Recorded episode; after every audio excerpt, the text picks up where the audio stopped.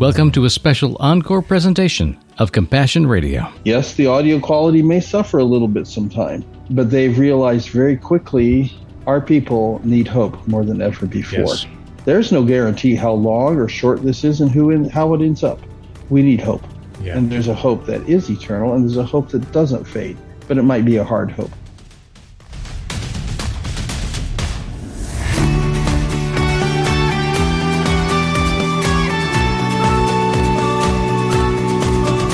How hard is it to hope in trying times?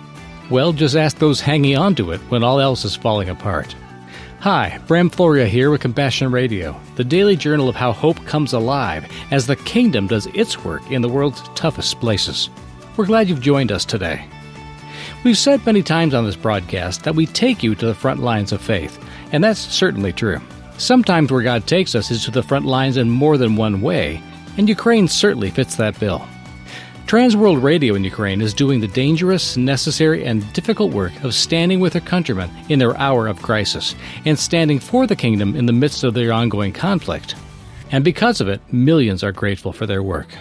You'll hear all about it from a longtime friend and a man responsible for keeping the signal online and reaching hearts desperate for good news there. On the program today, we get a first hand update on what's happening on the ground and in the air over Ukraine. Daniel Platt, Transworld Radio. Welcome back to Compassion Radio. Thank you. Nice to be back with you, Bram. You are the guy that has held the strings that have kept the cans singing to each other across this planet for the past number of years. TWR is one of the great efforts of evangelical outreach, probably in the past three or four hundred years. I'm excited to find out how God has provided miracles for you as you've been reaching out to the people in Ukraine and in other parts around Asia. And you are the one that makes it all happen. You are the guy that gets the message from here to there. And the people that are speaking these messages are winning souls to Christ, but they're also bucking up the church in ways that only communications can. The word coming to them to make them strong in times of struggle. Ukraine is you know, at the very center of all that right now. They have a vibrant church. They have a vibrant missionary focus to the rest of the world. And they're being torn apart, picked over as if they are a carcass by a foreign power. And something incredible is happening in the midst of all this with the body, and you're part of that. I want to hear more about that today. I like your expression of being vibrant, and I add bruised and beaten. Mm. It doesn't mean you're giving up. One of the most glorious and horrifying paradoxes of the church and as our personal lives as Christians is we usually grow strongest when we suffer. Yeah. And I remember about four years ago, one of God's words to me, Daniel, you're going to be broken and live in brokenness. Yeah. I said, God, I don't like that. Then he told me why, and it was good. So the Ukraine church has had over 400 church buildings destroyed. And we're talking about the range of different denominations as well, correct? Yes, Yeah. as far as I know. And you serve many of them, and they all know who you are. Yes, yes. TWR is not an organization that works with one denomination.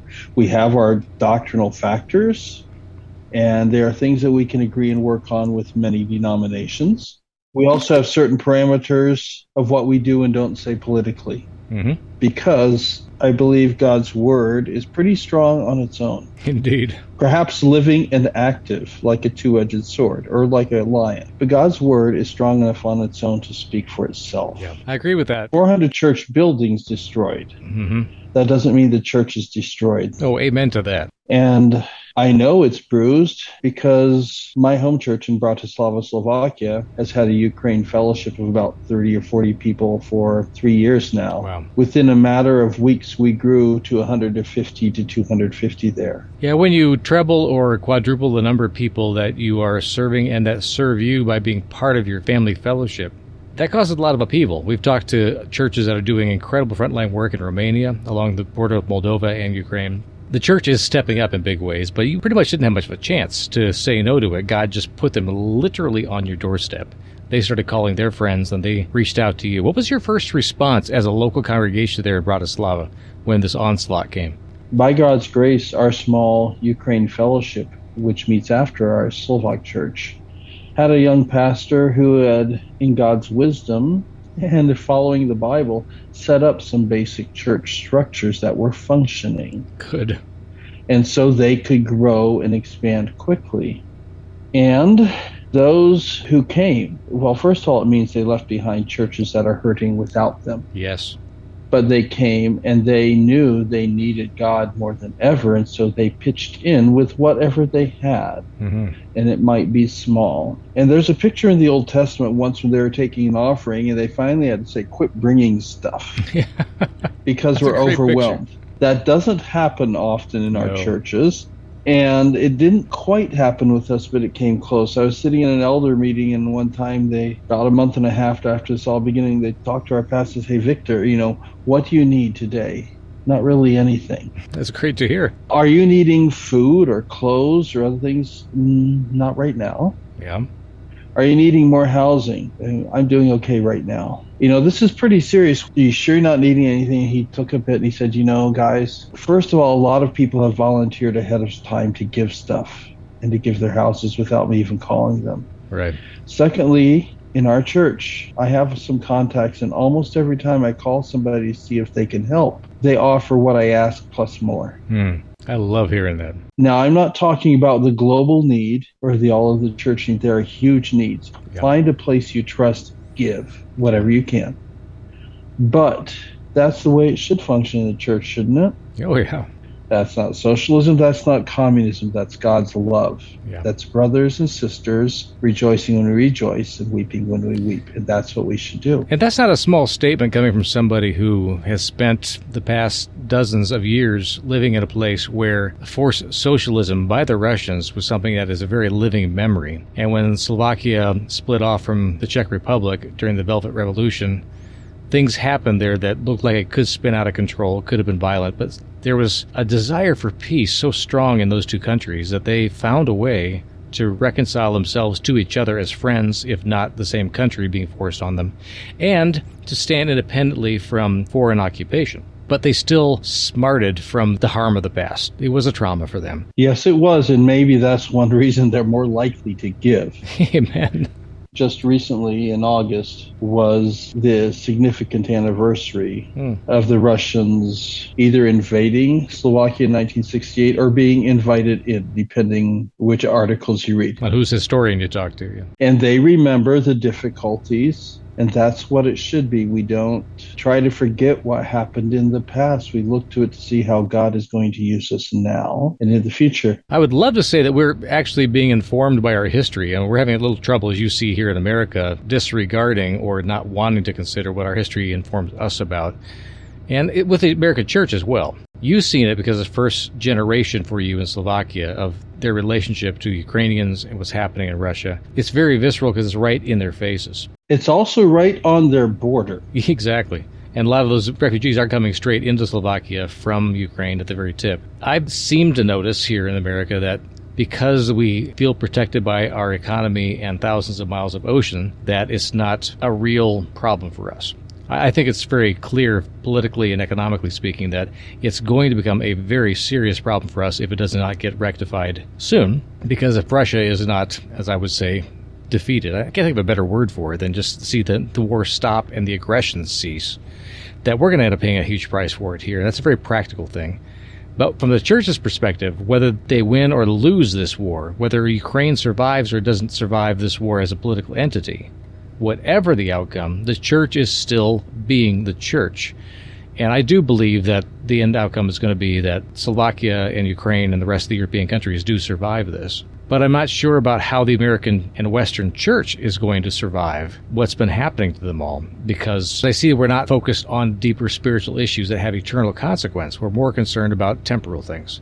That's my impression. What's your impression now coming back to the States after so long away? I think it's a much bigger question of what it is that we want to survive. Oh, here you go. There's a fascinating book by Eugene Peterson on our personal lives called The Three Kings. Mm-hmm. And David survived by giving up his kingdom, Mm-hmm. political kingdom, Yeah. and leaving alone and in pain. But he saved his soul.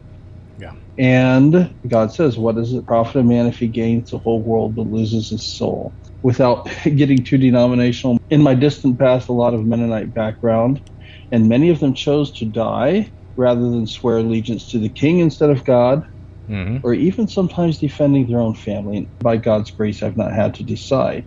But at what price am I willing to follow God? And at what price am I willing to follow what He puts in my heart? And those aren't simple answers. No. And the answers may be some different for you than for me. In our case in Slovakia, it's simple. We have over one refugee for every 21 people in the Mhm. country. So a lot of people are hiring them, Mm-hmm. whether illegal or not, I don't know, and paying people to do work they maybe wouldn't have done otherwise. People are renting out their spare summer cottage or Mhm. giving it out. People are donating instead of selling at garage sales or the equivalent. Yeah. And this is on the secular side. If the secular church is doing that, you know, how much more of those of us to the household of faith? Yeah. And if we rejoice with those that rejoice, if we aren't willing to really weep with those who weep, then we're in pretty bad shape. And I think that's much more important than political, national, and economical. I'm not saying those are unimportant, those are very important. But our heart and our relationship to God has to come first. And by God's grace, I've not had to answer most of those questions. Yeah, indeed. Um, the questions about eternity versus temporal things have always been on the minds of those who have been part of a tradition which has seen their prime calling to be obedient, whatever the circumstances, and to be faithful no matter who would tear you away or threaten you. And the Mennonites have been a spearhead of that in the past four or five hundred years. I think for the better, too. I'm also seeing that that spirit you're talking about, Daniel, is expressing itself in big ways. And so it is with the Ukrainian church. They have had to make the decision do we serve the King of Kings and risk staying here if he calls us to in the face of a war that we may or may not win as a nation? And if we are to stay here and be willing to put our lives on the line for the kingdom, what will it require of me today? And what is the calling today? Compassion Radio will continue to keep bringing you encouragement from the Word, inspiring stories from the front lines of faith, and awesome opportunities to make a difference for the kingdom around the world. But we need your help right now to continue doing just that. Please take a moment today to consider how you might help us to accomplish our unique media ministry and mission. Remember, friends, Compassion Radio is always a coalition of the willing. Are you willing to help get out God's good news stories of the kingdom really living the gospel in the 21st century? Oh, I hope so. Thank you, friends, for standing with Compassion Radio during these times of great change to our normal life. Of course, there's nothing normal about our situation, but there's also nothing normal about the kind of faith and power we find in Jesus. Just visit our website, compassionradio.com, or call our toll free order line, 1 800 868 2478. And note our new mailing address, which is P.O. Box 77160, Corona, California 92877. Again, that's Box 77160, Corona, California 92877. Reach out to us whatever way works for you. And now, back to our discussion. If we are to stay here and be willing to put our lives on the line for the kingdom, what will it require of me today? And what is the calling today? In other words, marching orders. So, what are you hearing from the church in Ukraine as you deal with them daily about what God is telling them to do? First of all, most of them are trying to help each other just as you hopefully would do in our own churches. Secondly, most of them don't have a lot of choice about serving the king, if you want to say, Yeah. or serving the country. There's a law if you're 60 or less, you're serving. Yeah. That includes the director of our organization there who was around 60. He was not out on the front lines, but he was out digging trenches to protect his town. Yeah. And so that means you don't stop ministry, but you minister while you're doing it, you minister in addition to it While you're in the trenches. most of the studios where we're recording audio and now video are temporary built in somebody's bedroom or kitchen with blankets around it Right. because that's what we have other places were destroyed or in unsafe areas yes the audio quality may suffer a little bit sometime but they've realized very quickly our people need hope more than ever before Yes. there's no guarantee how long or short this is and who in, how it ends up we need hope Yeah. and there's a hope that is eternal and there's a hope that doesn't fade but it might be a hard hope A hard hope is a great word for this, Daniel. You encourage the pastors and the teachers and the evangelists and we would say modern prophets, the ones revealing truth and proclaiming it, and you help them through the technology to get that message into the air and into the ears of people who are hungry for it. What are you hearing about the way the audience that is even aware of TWR programming and the ministry that's coming to them by radio. What are you hearing about how it's being received or how people are acknowledging that this is something that could be useful to them personally and might be essential for them as a nation? I can think of three or four changes at least. One is as soon as our team got reassembled, you know, first the war begins and everybody scatters mm-hmm. or is in the army. Once they reassembled and got people back in, their responsibility is let's give back. Hmm. For instance, the seminary, where they've had a lot of their pastors and a lot of our people trained, was destroyed. Right. So they took a couple Saturdays and said all the people, you know, working for our organization there, we're going to go in and help them clean up, gather books, wipe them off, clean up the rubble so they can rebuild. Another way people have responded is we switched to doing all the programming in country. Mm-hmm. Some of it was coming from our other organizations outside the country, and that's good. Historically, we've had trouble funding the country and also finding enough people. Yeah. Some of the people are doing double the work they did before. I'll bet in spite of the difficulties of the war, because they're seeing the need and God has renewed their passion. A tree that is pruned often bears much more fruit. Yeah. But I don't like sharp knives. no. Now they're coming at you.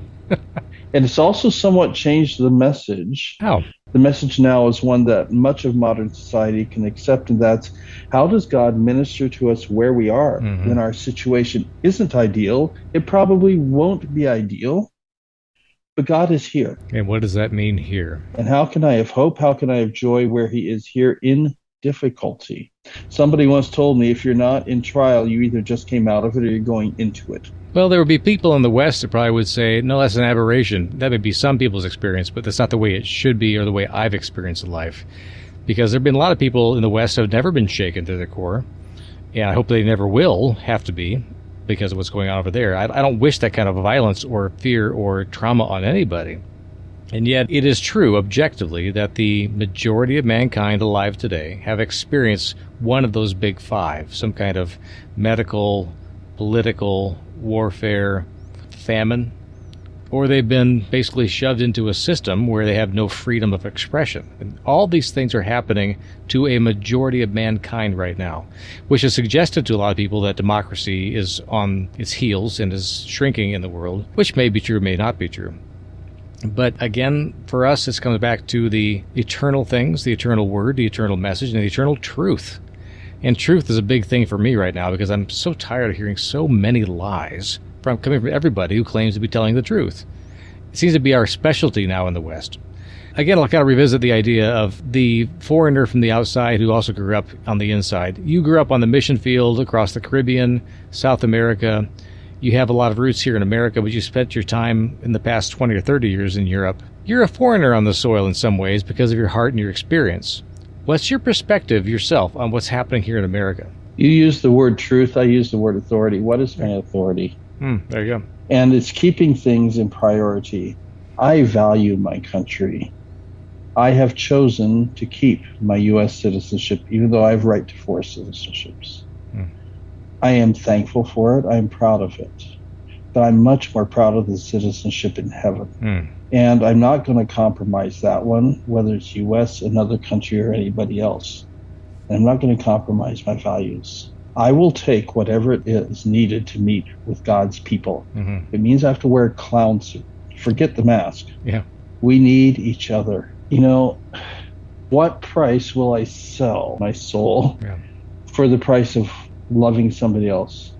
When somebody here is sick and dying, saying, I don't want to see that again. I lived in the hospital for six months with that.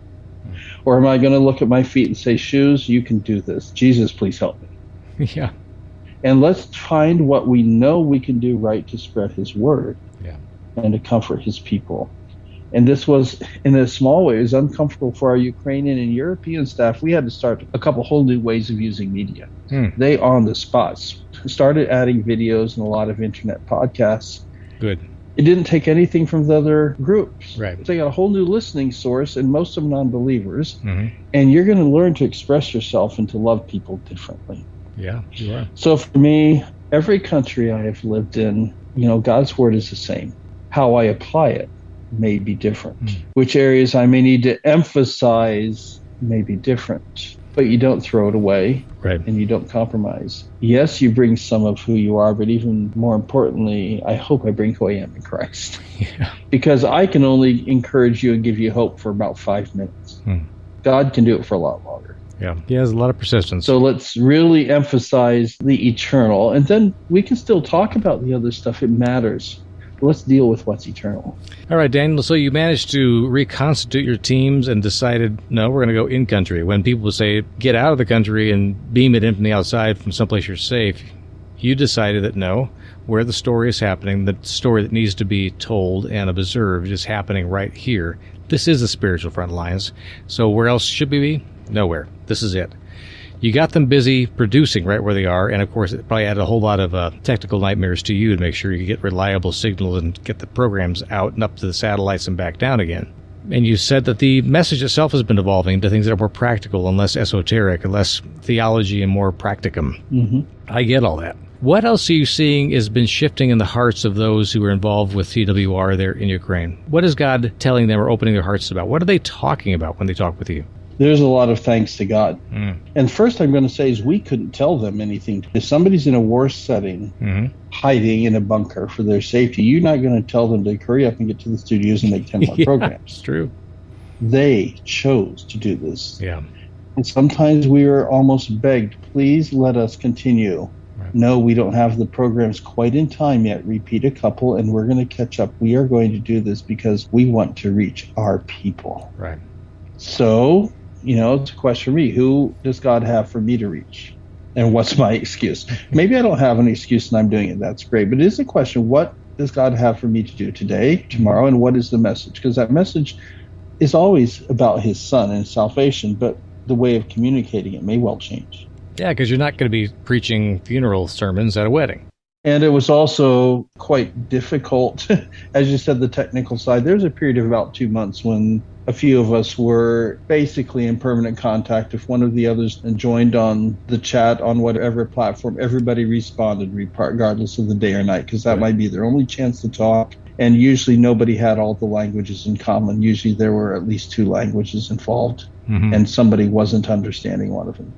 But you give and you sacrifice a lot. Yeah. And that's good. You can't do all of it too long, but it's good. Yeah.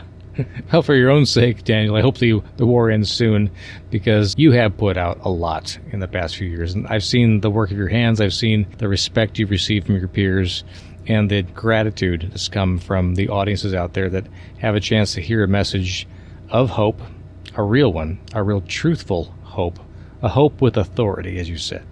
That would not be there if not for God's people stepping up saying, We cannot abandon the people of Ukraine and for the Ukrainians, our own people, nor can we abandon the kingdom if we're in the kingdom. And the more we recognize that we're part of this kingdom and that we are born to this day and time for a reason, for such a time as this, this is the time that God gave us.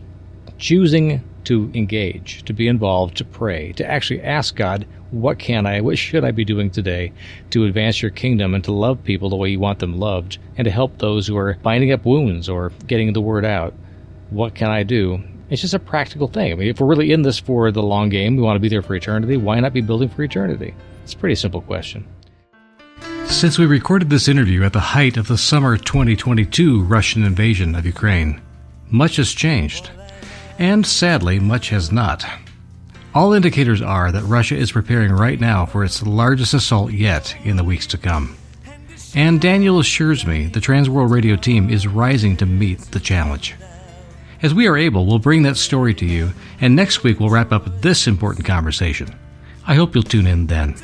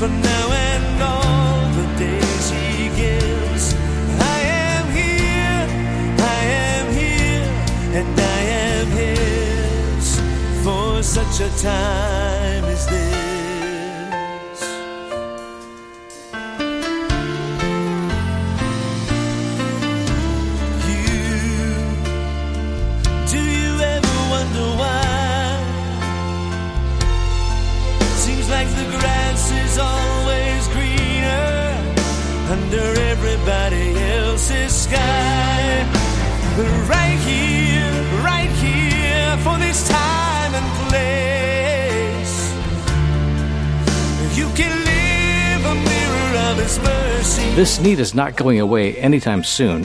Friends, really, we need you now to step up.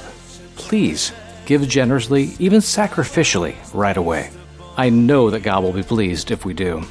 So call us today at 1 800 868 2478. And note our new mailing address, which is P.O. Box 77160, Corona, California 92877. Again, that's Box 77160, Corona, California 92877. Or give online at compassionradio.com. We need you, friend, so contact us today.